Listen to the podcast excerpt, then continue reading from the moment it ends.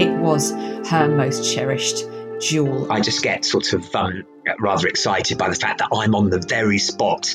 It's the only one of Fabergé's eggs that looks like an egg. I love this fact. They sort of stop for lunch halfway through the rebellion. He actually reaches down into the guy's throat and gets the diamond back. Welcome to History Gems, where my guest today is the uber glamorous and talented Rebecca Rideal. Yes, I will steal the crown jewels, probably the most recognisable bits of you know bling in the country. He wants to steal them and he thinks he can he can make money out of that. Thomas blood's brought brought before him colonel blood. Um, and the king is endeared to him um, because he's a bit cocky. Um, he says that he says to Charles that the, the crown jewel, you know, expected the crown jewels to be more impressive, they're not worth the hundred thousand pounds he thought. They're they're literally, um, you know, only about six, worth about six thousand pounds. Um, this period is full of so many crazy episodes. I mean, shortly after you get the the whole furore over Titus Oates and um, the Popish plot and things, and that's basically one, you know, random man saying that there's a, a, a papist conspiracy going on um, to assassinate Charles II, and he points. This is Titus Oates. He points the finger at lots of different perpetrators. Loads of people lose their lives. Now, Rebecca has many strings to her bow because not only has she written a fantastic book, 1666 Plague, War, and Hellfire, but she's also a specialist factual television producer and writer. She also runs the online history magazine The History Vault. She's the co founder of her own history festival, HistFest, and she also has her own brilliant podcast, Killing Time. Rebecca's amazing, so it's going to be a real treat chatting to her today.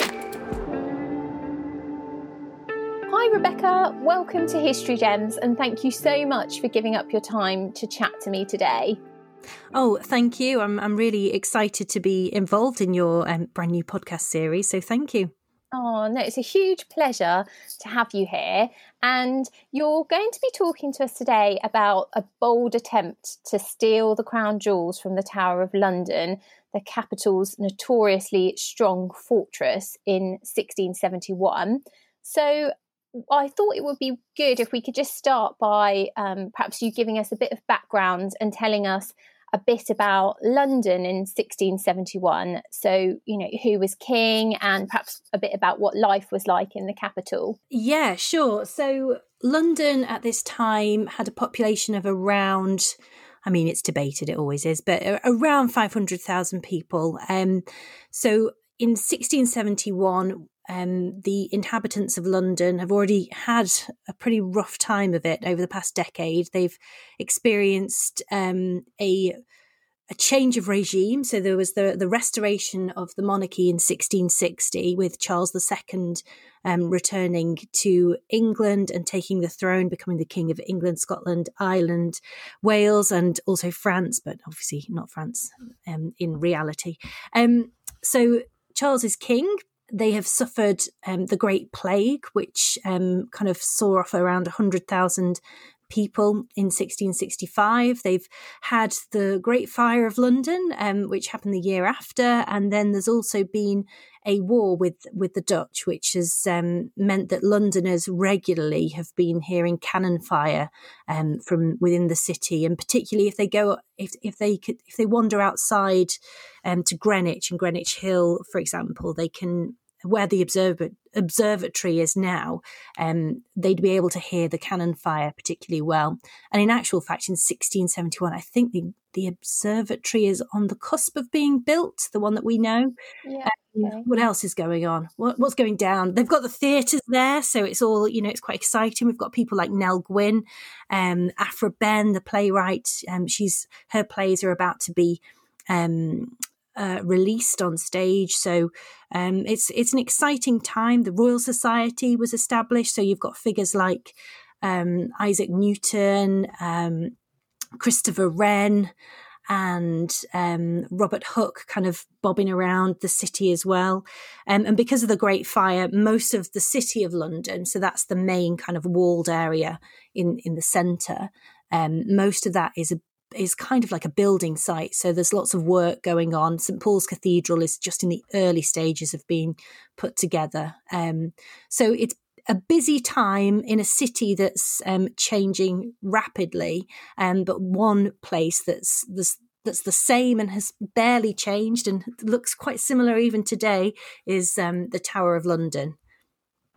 Yeah, absolutely. And the tower, if we think about it, had a reputation um, by this time as being a place of imprisonment and even torture and execution. But it was also home to the crown jewels. And I think that the crown jewels, they weren't that old in 1671, were they? No, they've had they'd had um, they they were fairly new. They had to be um, made again when um, Charles came back to the well re- returned to England because they'd been losh, uh, loshed. What am I talking about? that's that's not a word. They've been lost or um, sold off or um, you know melted down during the period after the civil wars um, when Cromwell was in charge and um, you know England was was not a was was not a monarchical country. Um, so they had to be remade kind of in a bit of a rush, really, for Charles for his coronation. Um, so his scepter and um, all the rest of it were were fresh and, and new. And um, yes, so there are these new crown jewels, but they are being held in the Tower of Tower of London, um, and they're being looked after by the the keeper of the crown jewels, who is a man named um, Talbot Edwards. That's his name. He's the keeper of the crown jewels at this time. Ah, okay. And he, I mean, how well guarded were they then by Talbot Edwards? Was he? I don't know whether. I, presumably, obviously, they were under they were under lock and key, but uh, were there any other kind of I don't know precautions that were put in place to keep them safe? Well, the Tower of London was a fairly safe-ish place anyway. I mean, it was a place that had always been guarded, so they were kept in the basement of um, of the of the tower um, and protected by you know the usual contraptions. Um, there's a, supposedly a metal grill that was keeping them safe, but as the fact that there was a keeper of the crown jewels meant that there was always someone that should at least be um, guarding them and making sure that they were safe and um, you know not not at risk of of being stolen or anything like that um, mm. but of and, course he became the weak link didn't he? Well yes exactly and we, we're going to come on to that um, but before i ask you about that was it normal for visitors to be able to see the crown jewels at this time? Yes it was normal and people did people were able to see them um, if they were friends or if they had an inn i think if you were friendly with people like Talbot Edwards, then you were allowed to. That's how our our main character Thomas Blood got in to see them through striking up a friendship with them um, with Talbot Edwards. Yes. So, can you tell us a little bit about the famous Colonel Blood? Yeah, he was a bit of a a bit of a bounder, really. I mean, he's and he's one of those those strange figures that has an extraordinary life despite despite the fact that he's living through extraordinary times as well. So he kind of changes sides during the civil wars when he sees that it looks like the parliamentarians are going to win so he he flips over to their side then he becomes a kind of on the face of it a kind of ardent um, parliamentarian and supporter of cromwell he tries to seize areas of dublin back from um, back from the royalists. So it's um, he has a, an interesting time then, and then I mean he's not from a he's not from a poor family either. He's the son of an MP, so he's from a kind of he he's got pedigree, I, I suppose, to an extent. Um, he moves back and forth. He he ends up in London in the end during during the Restoration, um, and then he decides randomly that he wants to steal the crown jewels. Um, he thinks that's probably the best way to make him some money. I think he's just someone that likes adventure. I think he's, um, yeah, as I say, a, a bit of a bounder. Um, a, a chancer. Yeah. I think so. I think so. He's he's it's hard to place his motivation to be perfectly honest because it is quite an audacious thing to think yes i will steal the crown jewels probably the most recognizable bits of you know bling in the country. He wants to steal them, and he thinks he can he can make money out of that. So, yeah, it's um it's a strange one. That's really interesting. And actually, I had no idea that he was a, a Civil War turncoat, so to Yes. speak, as well. So, Yeah. um, but can you tell us then a little bit about what happened on that evening in 1671? And, you know, you already mentioned that Blood had befriended Talbot Edwards. So, you know, presumably it wasn't that difficult for him to gain access to the tower. Yeah, so he'd he'd struck up this friendship, um, and he- he'd almost been grooming or, or wooing um, Edwards for, for a while. So they'd he'd he tried to befriend not just not just him but also his his family. So he'd brought his you know he'd he'd posed as a parson, for example, to try and you know to to try and kind of endear himself to to Edwards and make himself seem more trustworthy. He'd feigned illness at some point, and his and Edward's wife had had cared for him. He'd given her a gift in gratitude and thanks. He'd promised his. He'd promised Edwards that he had a wealthy nephew that would be interested in marrying Edward's daughter. Um, all of these things to try and ingratiate himself into into um, Edward's life and and build up trust. Um, and yeah, I mean, he even he even actually he even brought his nephew along along with him at one point. And I say nephew in inverted commas here because um, he wasn't really. Um, so he arrived. He, he arrived with the nephew on the 9th of May, 1671. Um, and while the nephew was um, chatting away to the daughter, Blood asked Edwards whether he could go and have a look at the um, the, the crown jewels. So he, he was he was led down there, and then he kind of I don't know what it must have felt like for for Edwards, but Blood kind of switched in a moment and um, uh, whacked him unconscious, and then stabbed him as well. Um, so he he tried to grab the crown jewels after um, Edwards was left unconscious. Um, obviously, you can imagine it was it would have been a bit difficult. So he did this. He grabbed the crown, the scepter, and the orb, um, took them out. The crown was a bit too big for the bag that he brought with him, so he whacked it with a mallet to flatten it, to put it in. Oh he stuffed the orb, this big round ball, um, down his breeches. But then also the scepter was too long, so Blood's um, brother-in-law, who was there with him as well, tried to saw the scepter in half. Um, it's just Oh, no. crazy. Um, and they obviously they tried to make a run for it, but then Edwards came to and started shouting, you know, there's treason, the crown jewels are, are, are being stolen. Um, and even though Blood tried to to escape, by the way, Blood has got an amazing name for a, um, a, a jewel thief, hasn't he? Yeah, Um, sure has. even though he was trying to escape, he was captured in the end. Um, he tried to shoot one of the guards um, during the process of being captured, but he was taken into custody and then declared, you know, he, he didn't he he didn't deny what had happened. I mean, how could he? But that he declared that he wouldn't speak to anybody except the king.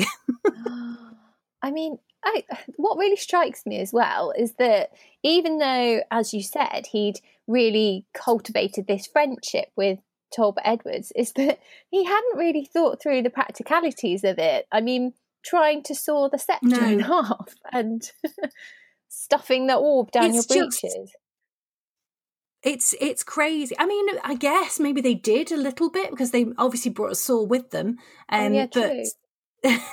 it's um yeah, it's crazy. But then I guess I don't know. Maybe maybe he was just of the mindset that he would kind of wing it and be able to to you know pull it off somehow. Or maybe he always knew that it was never going to work, and he he wanted an audience with Charles. I mean, there's so many different possibilities as to why why he did what he did. Although if he wanted an audience with a king, it was a bit of a risky way to go about it, I suppose. well, yeah, well, yeah. I mean, that's one way to get his attention. Um, but okay, so thinking about that, does Charles actually grant him this audience?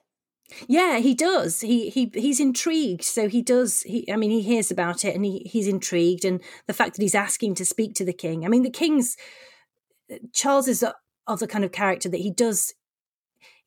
I mean, occasionally he comes down hard on on people, um, and he, you know that's that's been documented. But he's also interested in unusual characters, and he's got a lot of time for scoundrels and um, you know people that that um, have got something interesting going on with their lives. I mean, um, so he he does grant him an audience, and it's not just King Charles, but it's also um, Prince Rupert of the Rhine as well. He's a really important figure in the Restoration period, and also actually earlier during the Civil Wars. He's famous for going to war with his his pet dog Boy.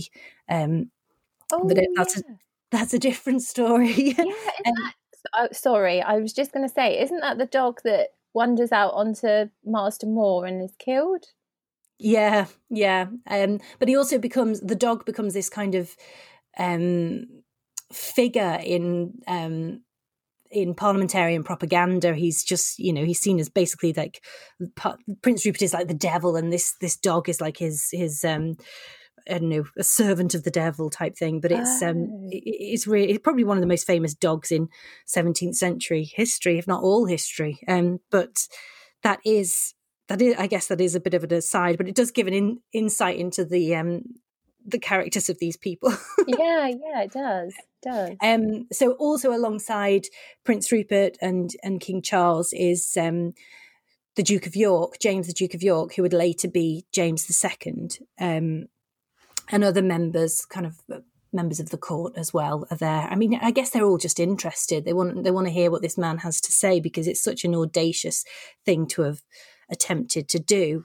Um, and when the king's talking to him, he, you know, um, Thomas Blood's brought brought before him, Colonel Blood, um, and the king is endeared to him um, because he's a bit cocky. Um, he says that he says to Charles that the, the crown jewel, you know, expected the crown jewels to be more impressive. and They're not worth the hundred thousand pounds he thought. They're they're literally, um, you know, only about six, worth about six thousand pounds. Um, oh wow. so he's disappointed with with the jewels anyway. So they were they weren't really worth the the attempt. But then Charles does warm to him and offers to give him his life um, instead of giving him a harsh um, sentence. You know, I mean, for for that kind of crime, it is treason. So the sentence would have been death. But yeah, so he makes this remarkable um, gesture and um, allows him to to live. And um, Colonel Blood then says, "Well, I'll I'll endeavour to deserve it, sire." Um, and so he's not just pardoned for what he does; he's um, actually granted lands in Ireland as well, um, and kind of became a bit of a character during the Restoration. Was seen at court, and um, you know lived a fairly um, comfortable life after that. Um, he was taken under the patronage of um, the Duke of Buckingham, again another big Restoration figure. Died in 1680, um, you know, at the age of 62, which is young by today's standards, but it's not, you know, it's not remarkably young um, in restoration standards. Um, so yes, I mean that's the that's the story of of Colonel Blood. The crown jewels have not been stolen since. I, I don't believe, unless someone's doing it today, right now. Um, Hopefully not. yeah, and so that's that's him. That's that's his life. So it's um yeah a very random story that comes from a very random period, and I think even by the standards of the day, he was a bit of an unusual character. Um, yeah. yes. And I mean, I I just I can't believe that not only did Charles grant Blood his life, but then he manages to ingratiate himself in in higher society and it's almost like in some ways it seems like he's being rewarded for his audacity He is, he is. Um, and I think that's all about Charles's character, really. I mean, any other monarch would have, you know, straight away, they would have um, made sure that an example was made so that didn't happen again. Um, so yeah, it's it's really unusual. But then this period is full of so many crazy episodes. I mean, shortly after you get the the whole furore over Titus Oates and um, the Popish plot and things, and that's basically one you know random man saying that there's a, a, a papist conspiracy going on um, to assassinate Charles II. And he points, this is Titus Oates, he points the finger at lots of different perpetrators. Loads of people lose their lives. And it turns out that it's just, it's a pack of lies um, that Titus Oates has spouted. But it's all, I mean, I don't really know his motivation, but I think he kind of liked the attention. So that, I don't know, Colonel Blood always in my mind is, is part of him and Titus Oates are quite closely knitted together because they, they're these two random men that do random things. I mean, I think Titus Oates caused more harm, but yeah, it's a, a strange period, and I, why I, why I like studying it, I guess. No, and I can understand that. And just with Titus Oates, I was just going to ask: um, is is Charles? Does Charles come down harder on him than he does on Blood? Does, is he executed or is that have I made that up? No, he's not executed. He he he's not. He um he I mean there's loads of people. I'm just trying to find out the number of people that were executed as a consequence of him because I think it was in it was about 11 um that died as a result of the popish plot. Oh, Um, really? Yeah, but he's not, he's not he's not executed. He he goes to, he goes to prison afterwards. Um, but he you know he lives until 17 1704 I think maybe 1705. But yeah, I mean it's it's not he's not because I guess that so many people had died as a result. It kind of would have looked looked bad. yeah, Um, yeah, but yeah. yeah, I'm just trying to see how many people he was responsible for. So he made 43 allegations. There was there were quite a few people, and this was around the time of the infamous um, Judge Jeffreys as well, who was who was kind of notorious in history for passing really harsh sentences on Hmm. um, on people. It seems that Charles II almost had I don't know what the right word is. He almost had um, not a tolerance, but almost like an appreciation of rogues. Yeah, I guess. I, yeah, I think he. I think he could just like recognize that there was, you know, something about him, and he did like interesting people. I mean, that's that's why he he surrounded himself with mistresses, as we know about Charles Charles II. But it wasn't. um I mean, there's lots of bad things to say about Charles II. The, at the you know the top of the list is the fact that he was the king that um, started state-backed slavery. So you know that's that's not great. Um, but one of the things that he did do in terms of his immediate sphere, he um, he surrounded himself by a lot of women, um, and as mistresses, yes, but he also spoke. You know, he he treated them as equals. Um, I say equals. He treated them. You know, he gave them a, a level of equality that other monarchs hadn't really done before.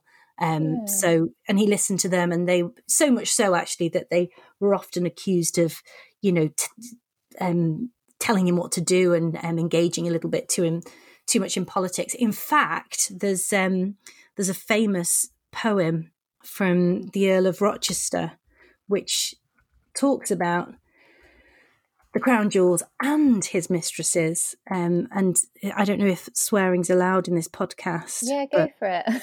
so the poem, if I remember correctly, goes like this: His scepter and his prick are of a length, and she may sway the one who pl- who plays with the other.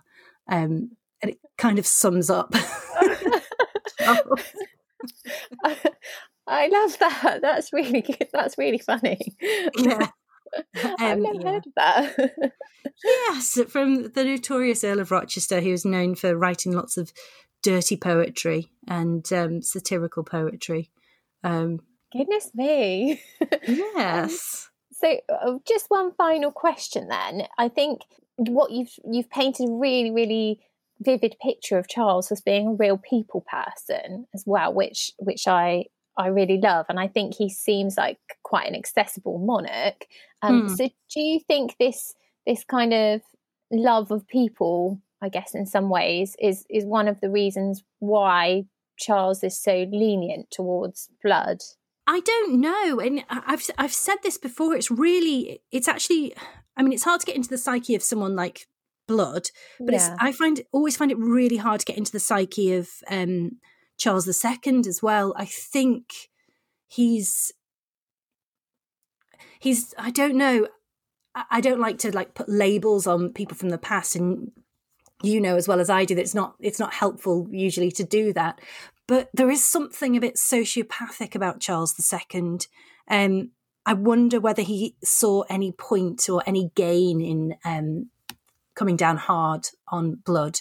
Um, I think he was interested in him. I think he's, in, you know, was interested in lots of lots of people for different reasons. Um, I'm not sure. I don't know. I, I'm I'm rambling here, and these are. It's probably not good to have rambled thoughts when it comes to talking about the psychiatry of historical figures. It's very interesting, though. Really interesting. Um, yeah, yeah. it has been absolutely fascinating, Rebecca, and thank you so much. And I would just like to know if you are able to tell us anything about what you're working on at the moment. Oh, um, yes, I'm. I am writing. Well, I have been for a long while, and you know this. I've written like a million books in between me writing my first book and my second book. But I'm writing my second book at the moment, and it's um, it's called God's Throne, and it's um, it's not about a loo. It's about the um, Stuart dynasty from 1603 to 1714. 1714 um but hopefully that will be out one day if i can get into an archive Oh, that's super exciting. So we, we don't know yet when when it will be out. Well, yeah, hopefully 2022, but I mean, it, it depends. I mean, nothing is set in stone these days, is it really? I mean, if we have another pandemic, who knows what's going to happen? I don't think I want to put a book out during a pandemic. So who, who No. knows? Fingers crossed 2022, though. Brilliant. And where can people find you if they want to find out more about you and your work? Oh, um, well, I don't know if, if they will after this, but They you can, will. you can, you can find me. Um, I'm on Twitter, and my Twitter handle is at Rebecca Rideal. Um, so you can find me there, and from there, I, I usually tweet lots of things, so you can find where I put other stuff as well. Oh, that's amazing, Rebecca. Thank you so much for joining me today. It's been wonderful to talk to you, and very, very best of luck with your book and with all of the other projects that you're working on at the moment. Thanks, Nicola. It's been been a joy. Thanks so much for listening to today's podcast. It's been a real privilege learning more about Colonel Blood, who's gone down in history as the man who nearly got away with stealing the crown jewels. Rest assured, they're extremely well protected. Approximately 3 million people flock to see them each year, and they're still regularly used by the royal family today. Rebecca's book, 1666, is available now, as is her brilliant podcast, Killing Time. If you enjoyed this podcast, please press subscribe and leave us a rating and review. And don't forget to tune in for the next episode of History Gems.